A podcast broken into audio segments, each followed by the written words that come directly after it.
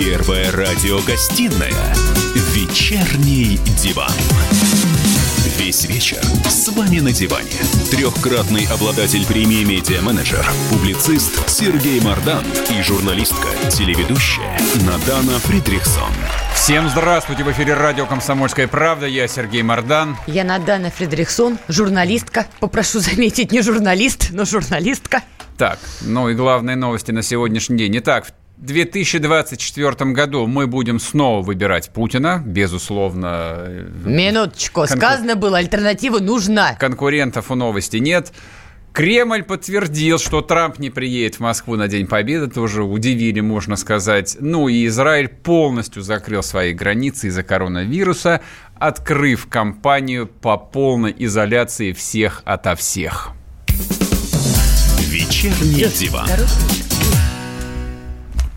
Так, ладно, начинаем с главного. Наконец, сезон нестабильности, неопределенности, все то, что не давало нам спать, есть и пить 8 марта, О, да. то, что мы 8 марта привыкли пить, все благополучно разрешилось. А Путин съездил в Государственную Думу, сам съездил в Государственную Сегодня Думу. Сегодня только не 8 марта. Не опоздал практически. Вот, то есть обещали, обещали, что он будет в 3, по-моему, выступление началось там в 3. В 3.20. Нет, в 3 началось. Разве? Да. Что, он ждал, что ли, этого? Не знаю. В комнате отдыха? Не знаю, меня там не было. Блин, странно. Ну, в общем, короче, он э, почти что согласился, но, естественно, все было оговорено, что сейчас как решит э, Конституционный суд. Ты но... сейчас с кем разговаривал? Что он решил? О чем ты вообще сейчас говоришь? С кем ты говоришь? Слушай, ну я, э, я, ну, как, давай, давай. я как человек гуманитарного образования, у меня в голове такие, в общем, э, довольно бана банальные аллюзии с, э, так сказать, с Борисом Годуновым Александром Сергеевичем Пушкиным. Просто пока люди вообще не понимают, с кем ты говоришь, и главное, о чем ты говоришь. Ну давай, ну хорошо, расскажи, о чем идет речь? Не знаю, у тебя же я, началось я думаю, помутнение я, сознания, я думаю, не знаю, я о чем думаю, ты. В течение трех часов уже люди неотрывно слушают радио. Ну, давай сделаем им краткий лебес. Итак, все началось с того, что депутат Государственной Думы Александр Карелин предложил сегодня очередную поправку перед голосованием. Сегодня Государственная Дума должна была и проголосовала таки за поправки Конституции во втором чтении. Он предложил еще одну поправку, согласно которым предлагалось провести досрочные выборы в Государственную Думу.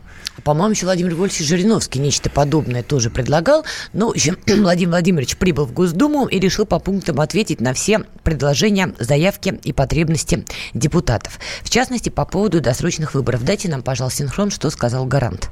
Очевидно, что президент предлагает увеличить роль партий, усилить роль большинства нашего населения через представительство в парламенте, в Совете Федерации. Поэтому я считаю, что было бы честным провести новые выборы под такие новые наши возможности. А, это был, кстати, если что, не гарант, это а был Александр это был? Карелин, Тот депутат. Самый. Потому что наш режиссер тайно ненавидит, видимо, президента России. Дайте нам, пожалуйста, то, что сказал Владимир Владимирович Путин.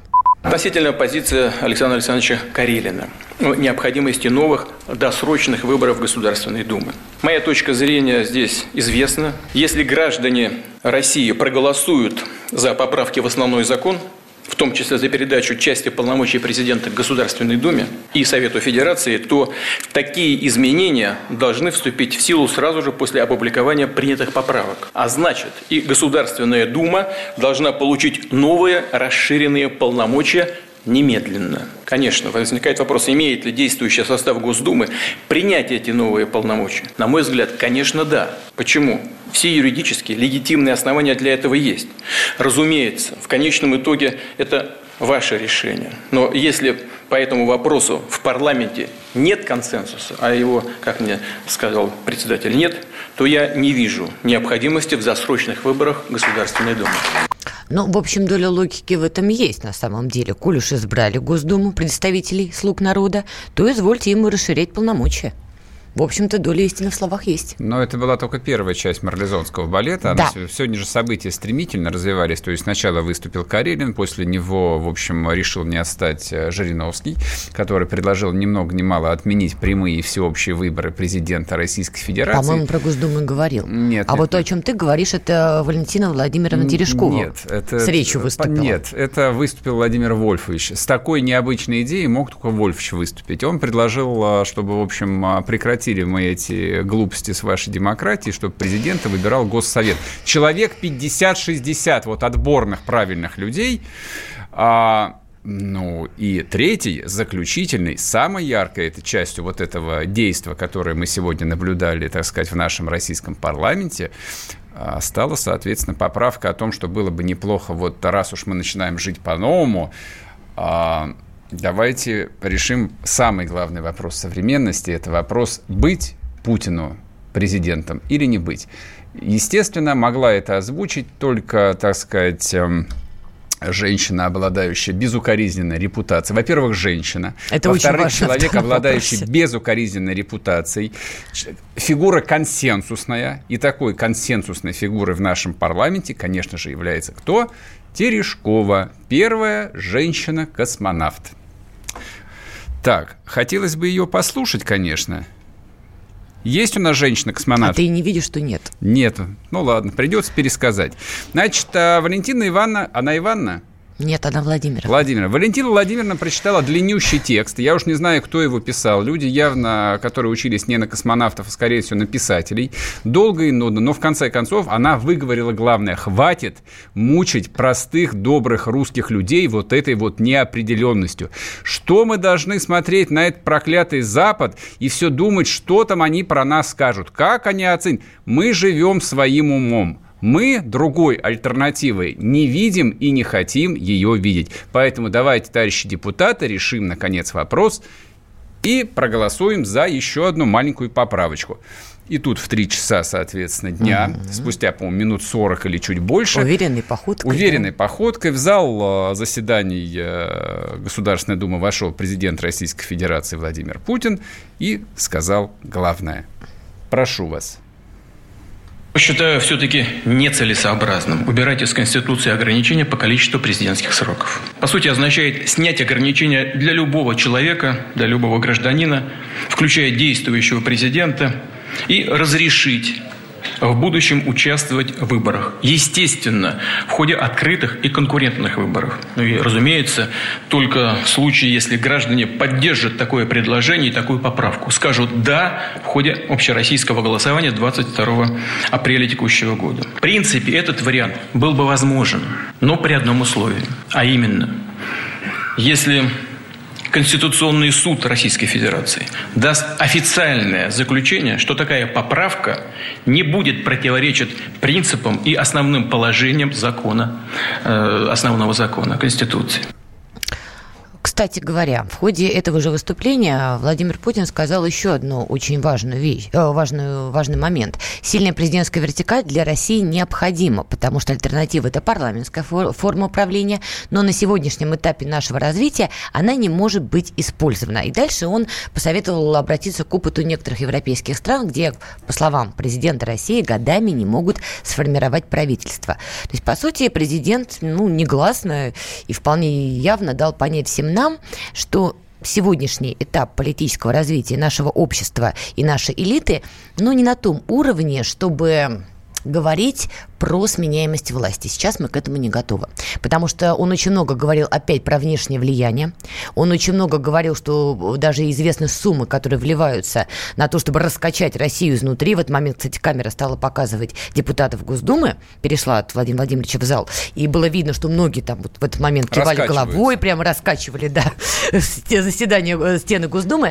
То есть, в принципе, по сути, это может нравиться, это может не нравиться, но Путин прав мы действительно не на том этапе развития, как общество, как политические элиты, чтобы сейчас нас штормило. Потому что понятно, что если завтра, например, Владимир Владимирович говорит, я устал, я поехал в Сочи отдыхать, рыбачить, живите без меня, я все, что мог, я сделал. Действительно начнутся серьезные перетрубации, то есть начнется передел власти, начнется как минимум двоевластие. В общем, ничего хорошего мы не получим, потому что система до сих пор не выстроена. И в обществе очень много накопившихся проблем. Поэтому в некотором смысле Путин это говорил не так, конечно, он подбирал более обтекаемые формулировки, чтобы не давать пас уличной оппозиции. Но, в общем, он прав. А, последние сколько, два или три, или даже больше месяцев, ну, точнее, наверное, около года во всяких э, политических СМИ, э, политических телеграм-каналах, в общем, это обсуждение пресловутого трансферта не прекращалось. Mm-hmm. Не то, что там не на день, но оно ночью не прекращалось. То есть вот всякого рода конспирологи обсуждали на полном серьезе, как это произойдет, как Путин уйдет, а что будет вместо него, вернется ли Медведев, а, навер- а, наверное, будет Госсовет. А конструкция остается прежней. То есть э, вот всяческие синтетические какие-то модели, которые бы вот совмещали бы это, это и это, и, в общем, были бы призваны исключительно маскировать ту самую очевидную и простую идею, что Путин должен остаться у власти, вот, все эти синтетические конструкции в конечном, в конечном счете не были приняты, потому что они не жизнеспособны. Есть модель президентской власти, которая она работает, и достоверная система смены президента, опять-таки, на базе неких там а, реальных политических партий, просто констатируем, ее не существует. В стране нет политических партий, которые могли бы вырастить среди себя там реальную альтернативу Путину. Ее нет. Но у нас и политической жизни в этом смысле, и конкуренции Я, нету. Это, да это понятно ну... все. Кто там? Единая Россия может нам предложить второго Путина? Нет, не может. Справедливая Россия, там бородатый э, человек, фамилию которого там невозможно запомнить. Так, он сейчас. Справедливый Сергей. Миронов. Миронов. А что ну, там, ну, хорошая ну, фамилия? Смешно. Да нет, конечно. Коммунист, что ли? 30-летние лузеры могут нам предложить. Кого? Зюганов, что ли? Ну вот и все, вот и вся конструкция. Нет, пока не придумали, пока не изобрели, будете жить так, как привыкли. Вернемся после перерыва, не уходите.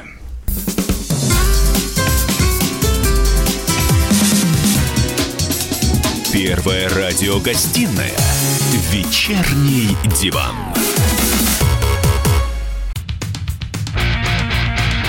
Я придумал такой сюжетный ход. Давайте я скажу некую чудовищную вещь. Это будет неудивительно скопление мигрантов – это не прогрессивная тема, не техническая, а стереотипная. Среди впечатлений моей юности через запятую идут трипы кислотные, наркотические, и благодать в церкви на праздник Троицы. Мы не знаем, есть ли у Мишустина под его пиджаком погоны, потому что если человек в конце 80-х торговал компьютерами, я думаю, к нему подошел какой-нибудь тогдашний товарищ майор, подполковник Путин, и сказал... А вот тут вот уже Программа «Кашин-Голованов. Отдельная тема». По будням в 9 вечера по Москве.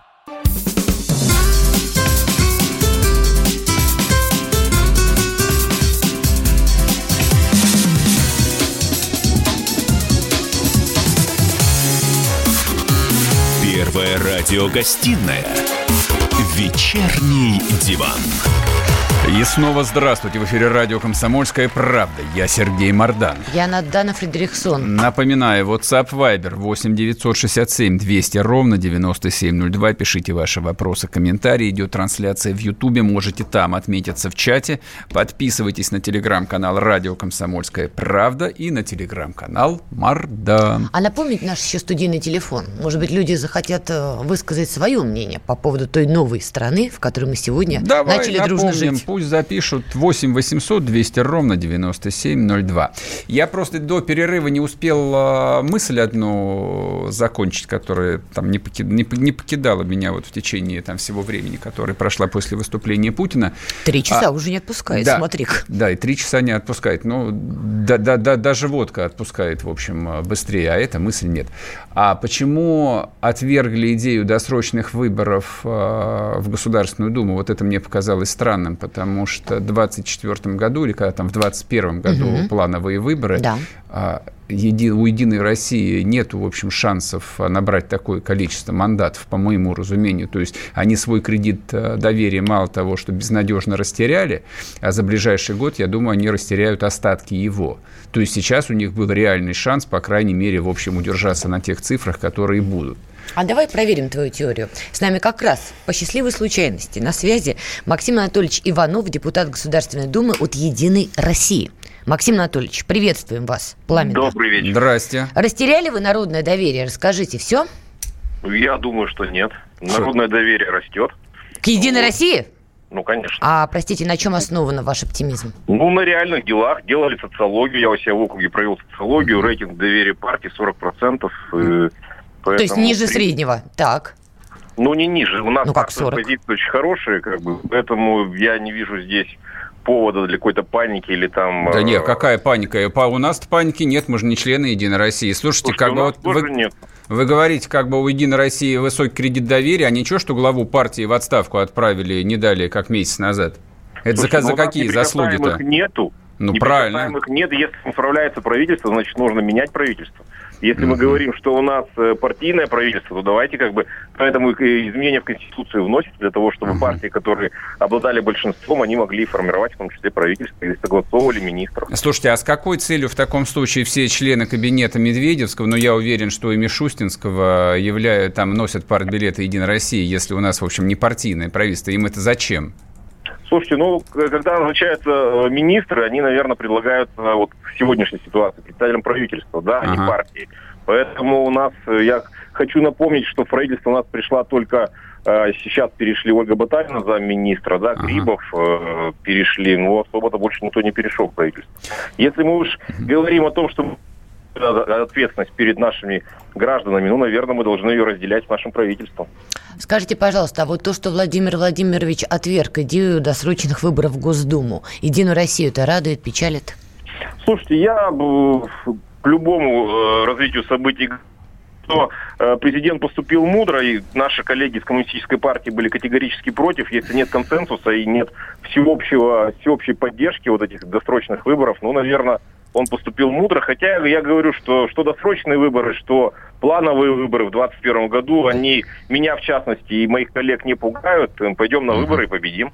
Скажите, а вот вы согласны с тем, что вот за эти годы в России так и не сформировалась политическая конкуренция здоровая, здоровые политические отношения, элита, в конце концов? Ну, в чем-то вы правы. Да это не я, это Путин. Он же сказал, что на данном этапе развития мы не готовы перейти к парламентской форме правления, например. А как вы считаете, а вот мера ответственности Единой России, как главной партии страны, какова? Ну, мы должны разделять все и успехи, и неудачи, то, что происходит в стране, и нести ответственность за те перемены, на которые мы надеемся, рассчитываем, и которым мы делаем все для того, чтобы они совершились. Поэтому мы реализуем национальные проекты, поэтому мы определяем контроль осуществляем у себя в округе, в частности, каждый. Ну, и каждый должен отвечать за те процессы, которые происходят в территориях и в стране в целом.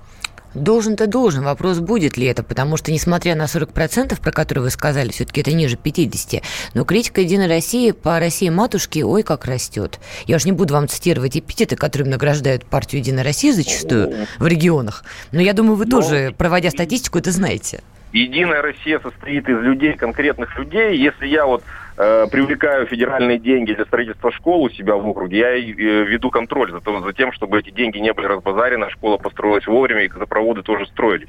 Поэтому каждый э, член Единой России, он, наверное, чувствует ответственность и работает как как умеет и старается на благо Родины. Никто ж не хочет, чтобы в стране стало хуже. Или люди.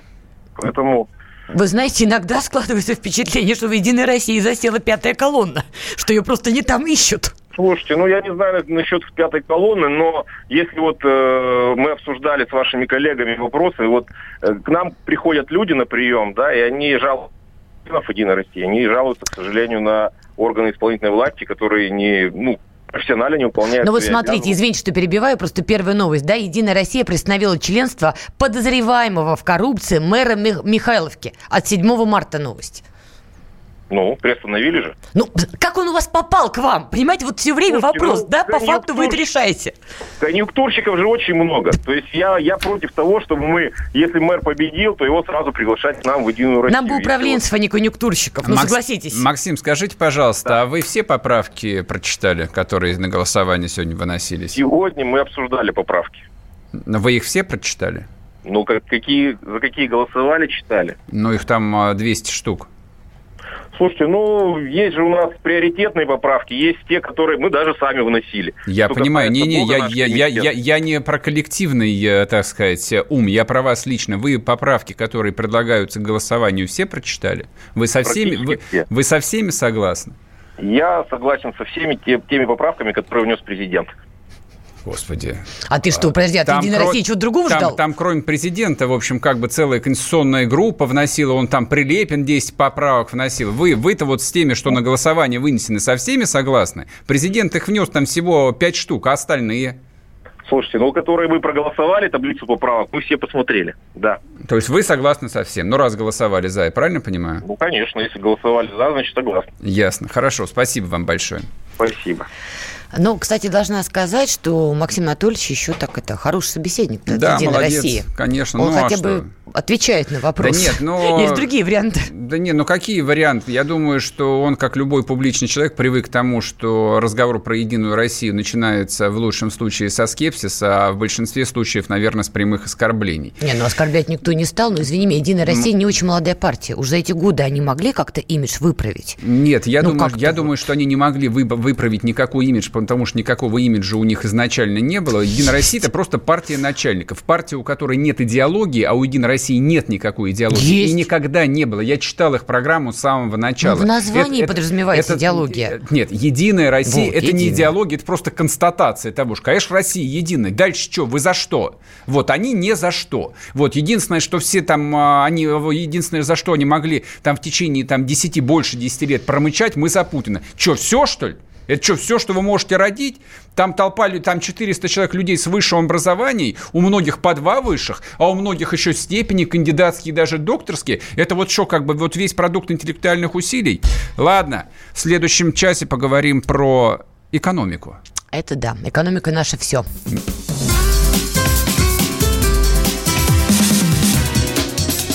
Первая радиогостинная «Вечерний диван». Банковский сектор. Частные инвестиции. Потребительская корзина.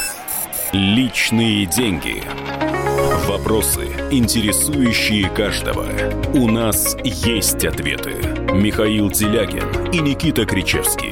В эфире радио «Комсомольская правда». Час экономики. По будням в 5 вечера. Первая радиогостинная «Вечерний диван».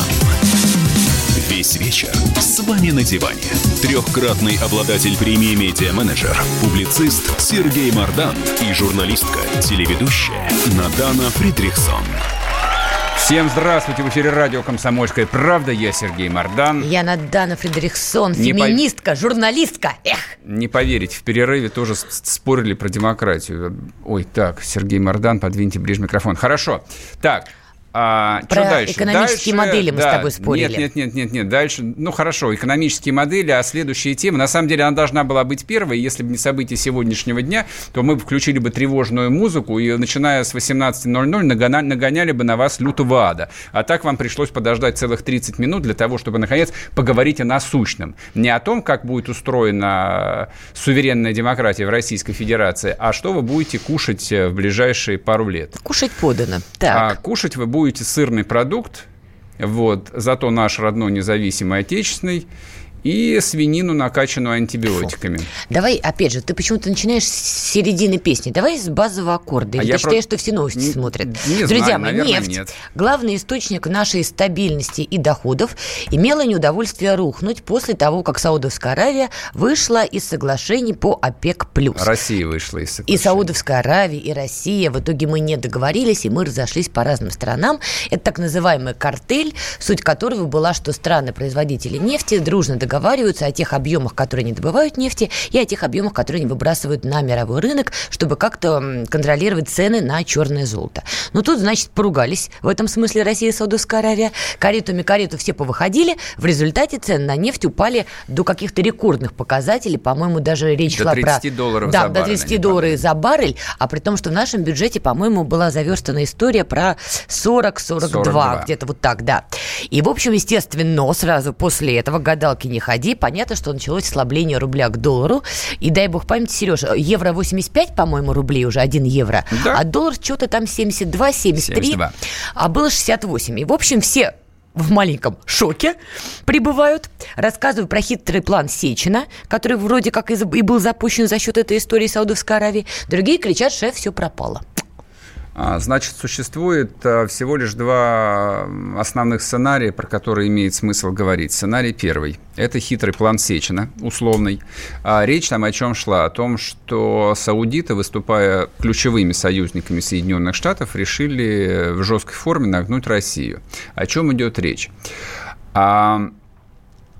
Значит, э, картель должен был договориться о снижении уровня добычи нефти на, на полтора миллиона баррелей в день. Это означает, что вот основную долю из этого снижения должна была взять на себя Российская Федерация. Не все остальные, не саудиты. Саудиты, в общем, как организаторы и продюсеры всей этой тусовки оставались при своих. Это мы должны были а, оставить другим игрокам рынка дополнительный кусок. Другие игроки рынка – это производители сланцевой нефти из США. То есть это вот красивые, симпатичные парни из Южного Техаса, Монтана и Северной Дакоты. Вот о чем шла речь. Процесс этот начался не вчера, не сегодня, и не даже не два года назад. Соответственно, в какой-то момент, в общем, нужно было сказать, что нет, эта история так не работает.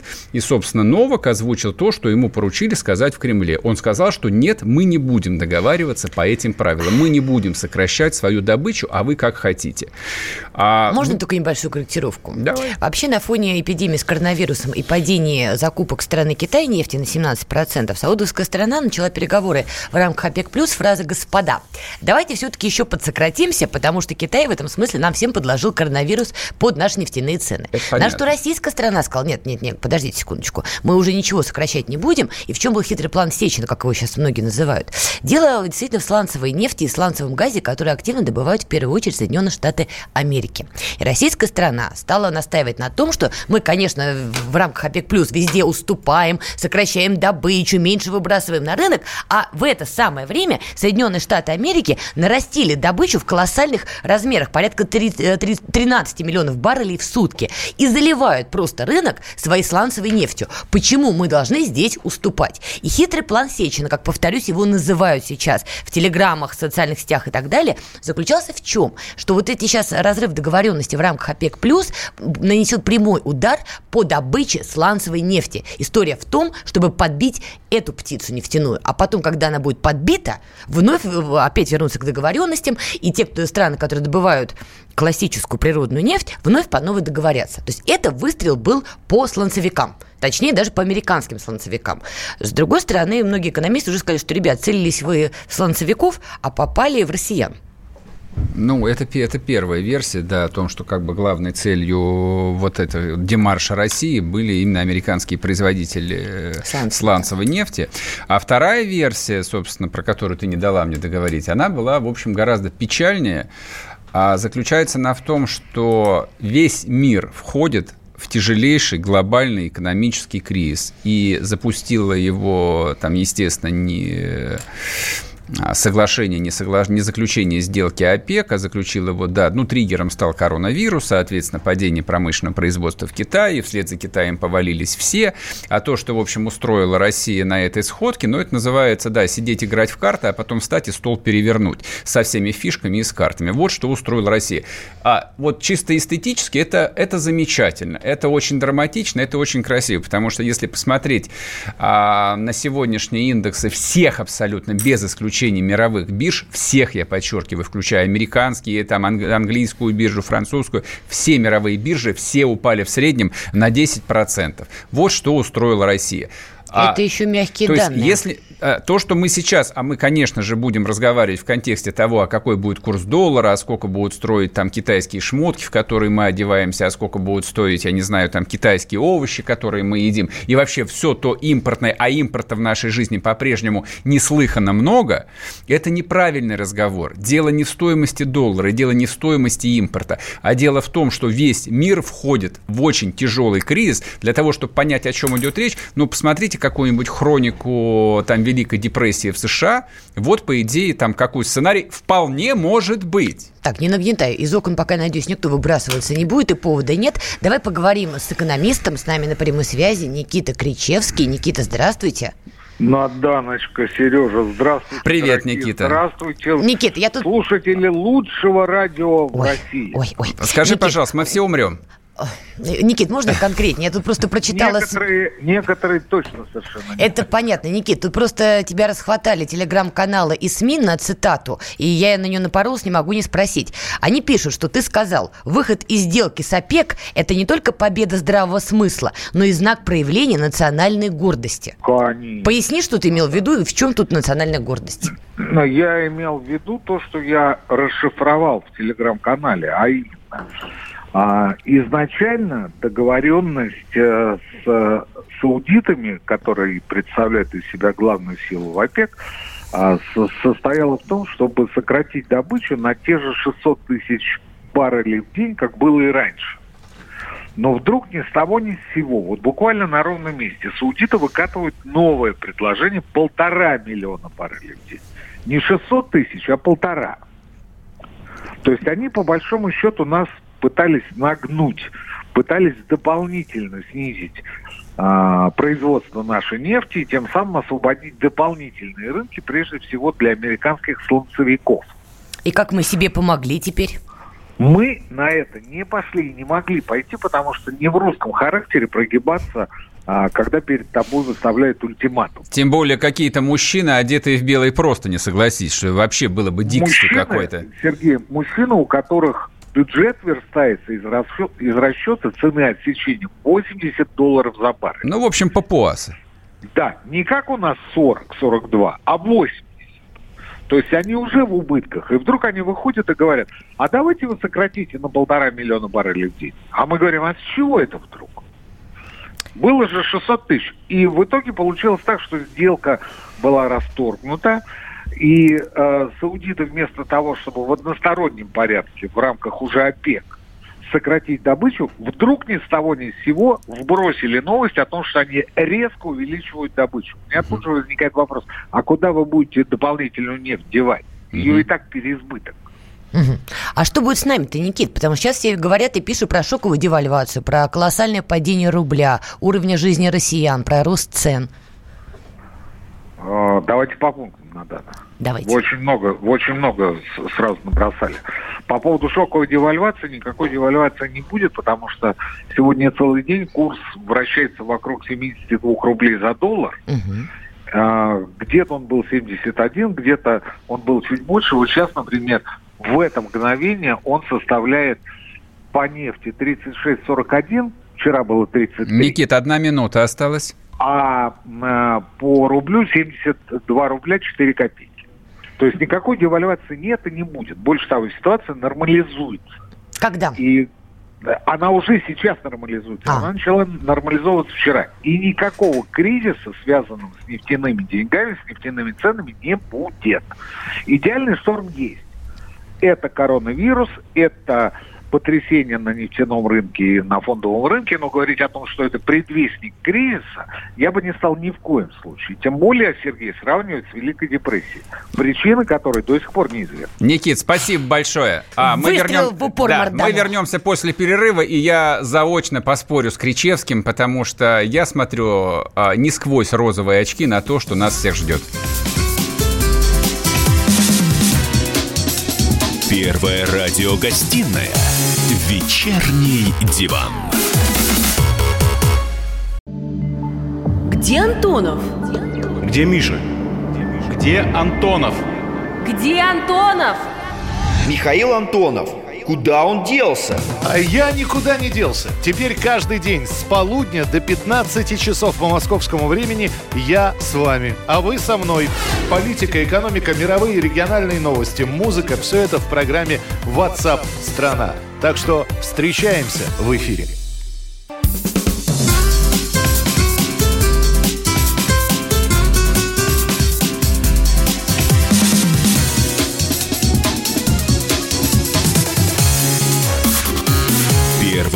Радиогостинная «Вечерний диван». И снова здравствуйте. В эфире радио «Комсомольская правда». Я Сергей Мордан. Я Надана Фредериксон. И с большим удовольствием я представляю нашего коллегу, редактора отдела экономики «Комсомольской правды» Алексей Иванов. Всем привет. Приветствуем. Экономисты сейчас просто на расхват. Все их терзают. И все хотят узнать, что на, будет Настало дальше. наше время, наконец-то. Да, Валера, настало наше время. Алексей, я вот что хотел спросить. Сегодня Новок уже, в общем, а, весь день всех успокаивал, рассказывал, что сейчас нефть отыграет назад, и Центробанк сейчас вольет в российскую экономику там 500 миллиардов уже там в репо, по-моему, они сразу объявили. И, ну, типа, все будет хорошо. Но вот я как человек, который живет достаточно давно на свете и уже видел а, минимум 4 больших кризиса в России, я не верю ни единому слову. ну, это просто на уровне рефлекса работает. А теперь скажи мне, как редактор отдела экономики, ты веришь тому, что все будет по-прежнему?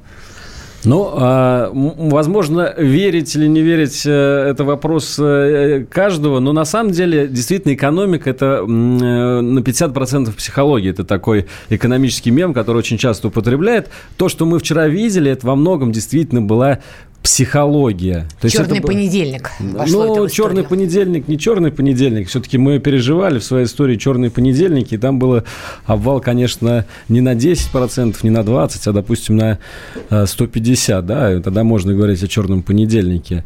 Но то, то, что вчера было, э, это была паника, это была нервная реакция, это была спекулятивная во многом реакция, и это мы увидели сегодня, когда начался вот этот отскок, коррекция. И эти новости, на самом деле, меня сегодня во многом обнадежили, потому что если бы второй день продолжалось бы падение, тогда бы да, тогда бы мы могли бы говорить о том, что э, кризис э, назревает достаточно глубокий. Скажи, пожалуйста, тот факт, что рубль так отреагировал на падение цен на нефть, означает ли это, что российская экономика ни на йоту не отвязалась от продажи нефти и газа? Ну, конечно, она... А, Сырьевая э, по-прежнему. На йоту, может быть, она отвязалась, но, но это где? ничего не решает, потому что действительно мы во многом зависим от нефтяных доходов, доходов. Они составляют больше половины, если я не ошибаюсь, э, вообще поступлений. 67%.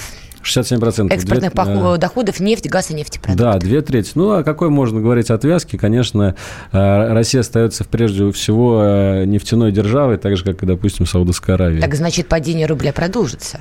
Жить мы станем а, ну, сильно пока, хуже. Ну и ведь и нефть пока отскакивает, поэтому э, нельзя говорить о том, ну, есть прогнозы, конечно, о том, что нефть может упасть еще ниже, до 20 долларов за баррель, но это, опять же, в основном прогнозы вчерашнего дня. Сегодня уже э, говорят о том, что она будет потихоньку возвращаться, конечно, не к уровню э, еще недавнему, к 60 долларов за баррель, и даже не к 50, но, скорее всего, за 40 она очень... Э... Жить-то как будем? Россия в основном импортные товары. Нравится нам это, не нравится нам это. Но даже то, то, что в этой студии на 92% это все импортное. Как мы будем жить при такой нестабильной цене на нефть? Ну вот, Надана, как, э, например, ты жила в феврале 2016 года? Знаешь, не очень хорошо. Ну, вот скажу честно. Назад, я, я не могу в сказать. переходе не пела, но уже место бронировала. У нас э, в феврале 2016 года доллар стоил 77 э, рублей. Ну, тебе напомнить панику, которая была в 2014, например, году, когда люди, бедолаги, все деньги тратили на машины, телевизоры. Я, я помню прекрасно 2014 год, панику, но в 2016 году, мне кажется, уже такого не было. И сейчас э, я вот вчера со многими знакомыми пообщался, которые не находятся в этом информационном потоке, который не читает новости в режиме постоянного обновления. Многие даже об этом не знали, когда узнавали, говорили, что да, это обычное дело для нас, э, они скачут все время, что за ними следить. В общем, пока, по крайней мере, в широких народных массах какого, какое-то вот такое вот стремление пойти и закупиться там третьим холодильником нет.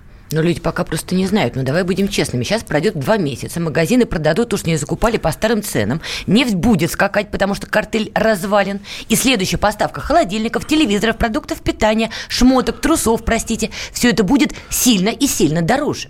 Ну, а, значит, тут э, с несколькими вещами бы я поспорил. Во-первых, с тем, что э, картель развален окончательно, нет. Э, скорее всего, На Россия, данный момент... Россия и Саудовская Аравия еще будут договариваться. Я не исключаю, кстати, абсолютно, что они договорятся. И потому что у меня есть такое подозрение, но Э, в общем-то, ничем пока не подтверждается никакими официальными заявлениями. Но у меня есть подозрение, что Саудовская Аравия и Россия а, в чем-то даже заинтересованы. И, может быть, даже как-то кулуарно договорились по поводу всей этой истории, чтобы именно выдавить американских конкурентов, которые а, являются таким, такой занозой и для тех, и для других. Саудиты могли договариваться с Путиным против американцев? Да, Серьезно? Да, да, вполне. Потому что дружба-дружба, а табачок врозь. Тут как бы э, нефть, она все-таки для России, для Саудовской Аравии, она важнее, э, чем любые другие э, взаимоотношения. Леш, ты меня прости, сейчас обязательно к Сергею тебя верну, просто ответь на мой вопрос, потому что это большая геополитика, кулуарно договорить. Так, Давай вот без этого. Хорошо. Это, пожалуйста, на федеральные каналы. Еще раз, через два месяца.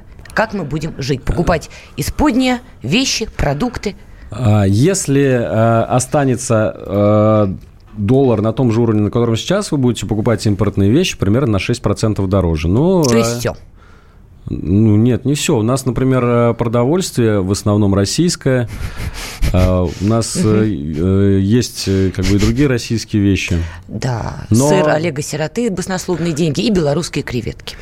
Это нас спасет. Ну, можете конфеты, например, шоколадные купить наши российские. Слушайте, ну закупать на самом деле телевизоры совершенно бессмысленно. Во-первых, э, девальвации сравнимой с 2014, точнее 2015 годом нет даже близко, когда рубль обесценился в два с половиной раза в течение недели. Ну да, там был психоз конечно, и паника. А здесь, ну, девальвация в размере 12-15%. Это много, конечно, а, но это даже по европейским меркам не, даже, не, чем... не смертельно. Нет, я не думаю, что, в общем, э, нам в ближайшее время грозит э, доллар дешевле 72-73 75 рублей. Но я про другое хотел сказать. Вот в течение этих двух дней, пока я не слезал с информационного потока, я не увидел ни единой адекватной реакции экономического блока правительства. Никто из них не сказал, как они собираются помогать экономике, инду... а, отраслям. То есть вот немцы, допустим, тут же а вчера, по-моему, была новость, они выделяют 12 миллиардов евро на поддержку туристической индустрии, включая гостиницы, транспорт, ну, вот все этой блуды, которые приносят много денег в немецкий бюджет. У нас кто-нибудь сказал, как будут поддерживать там машиностроение какое-нибудь? Как будут помогать КАМАЗу, который без запчастей сидит? Ну, по машиностроению не сказали, но по туризму уже э, Центробанк некоторые меры озвучил. Им упростят э, доступ к кредитным линиям. Да туризм для нас, для нас не значит ничего. Дело в том, что экономический блок российского правительства вот за все 20 лет ни разу не, не произнес ничего внятного, кроме того, что у нас хватит денег для того, чтобы выполнить все социальные программы. Да черту идите, вы скажите, что вы сделаете для того, чтобы сельское хозяйство росло. И чтобы машины делались. Ну, например, э, продажи долларов Центробанка «Газпром» начали. Ну, только что доллары они продавать умеют, а, а между тем, они, не аптеки заявили, что идет рост цен на лекарства, если продолжатся скачки валют. Конечно. Вернемся после перерыва, не уходите.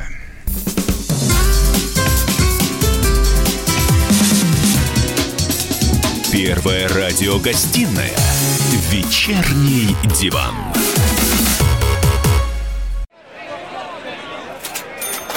Банковский сектор. Частные инвестиции. Потребительская корзина. Личные деньги.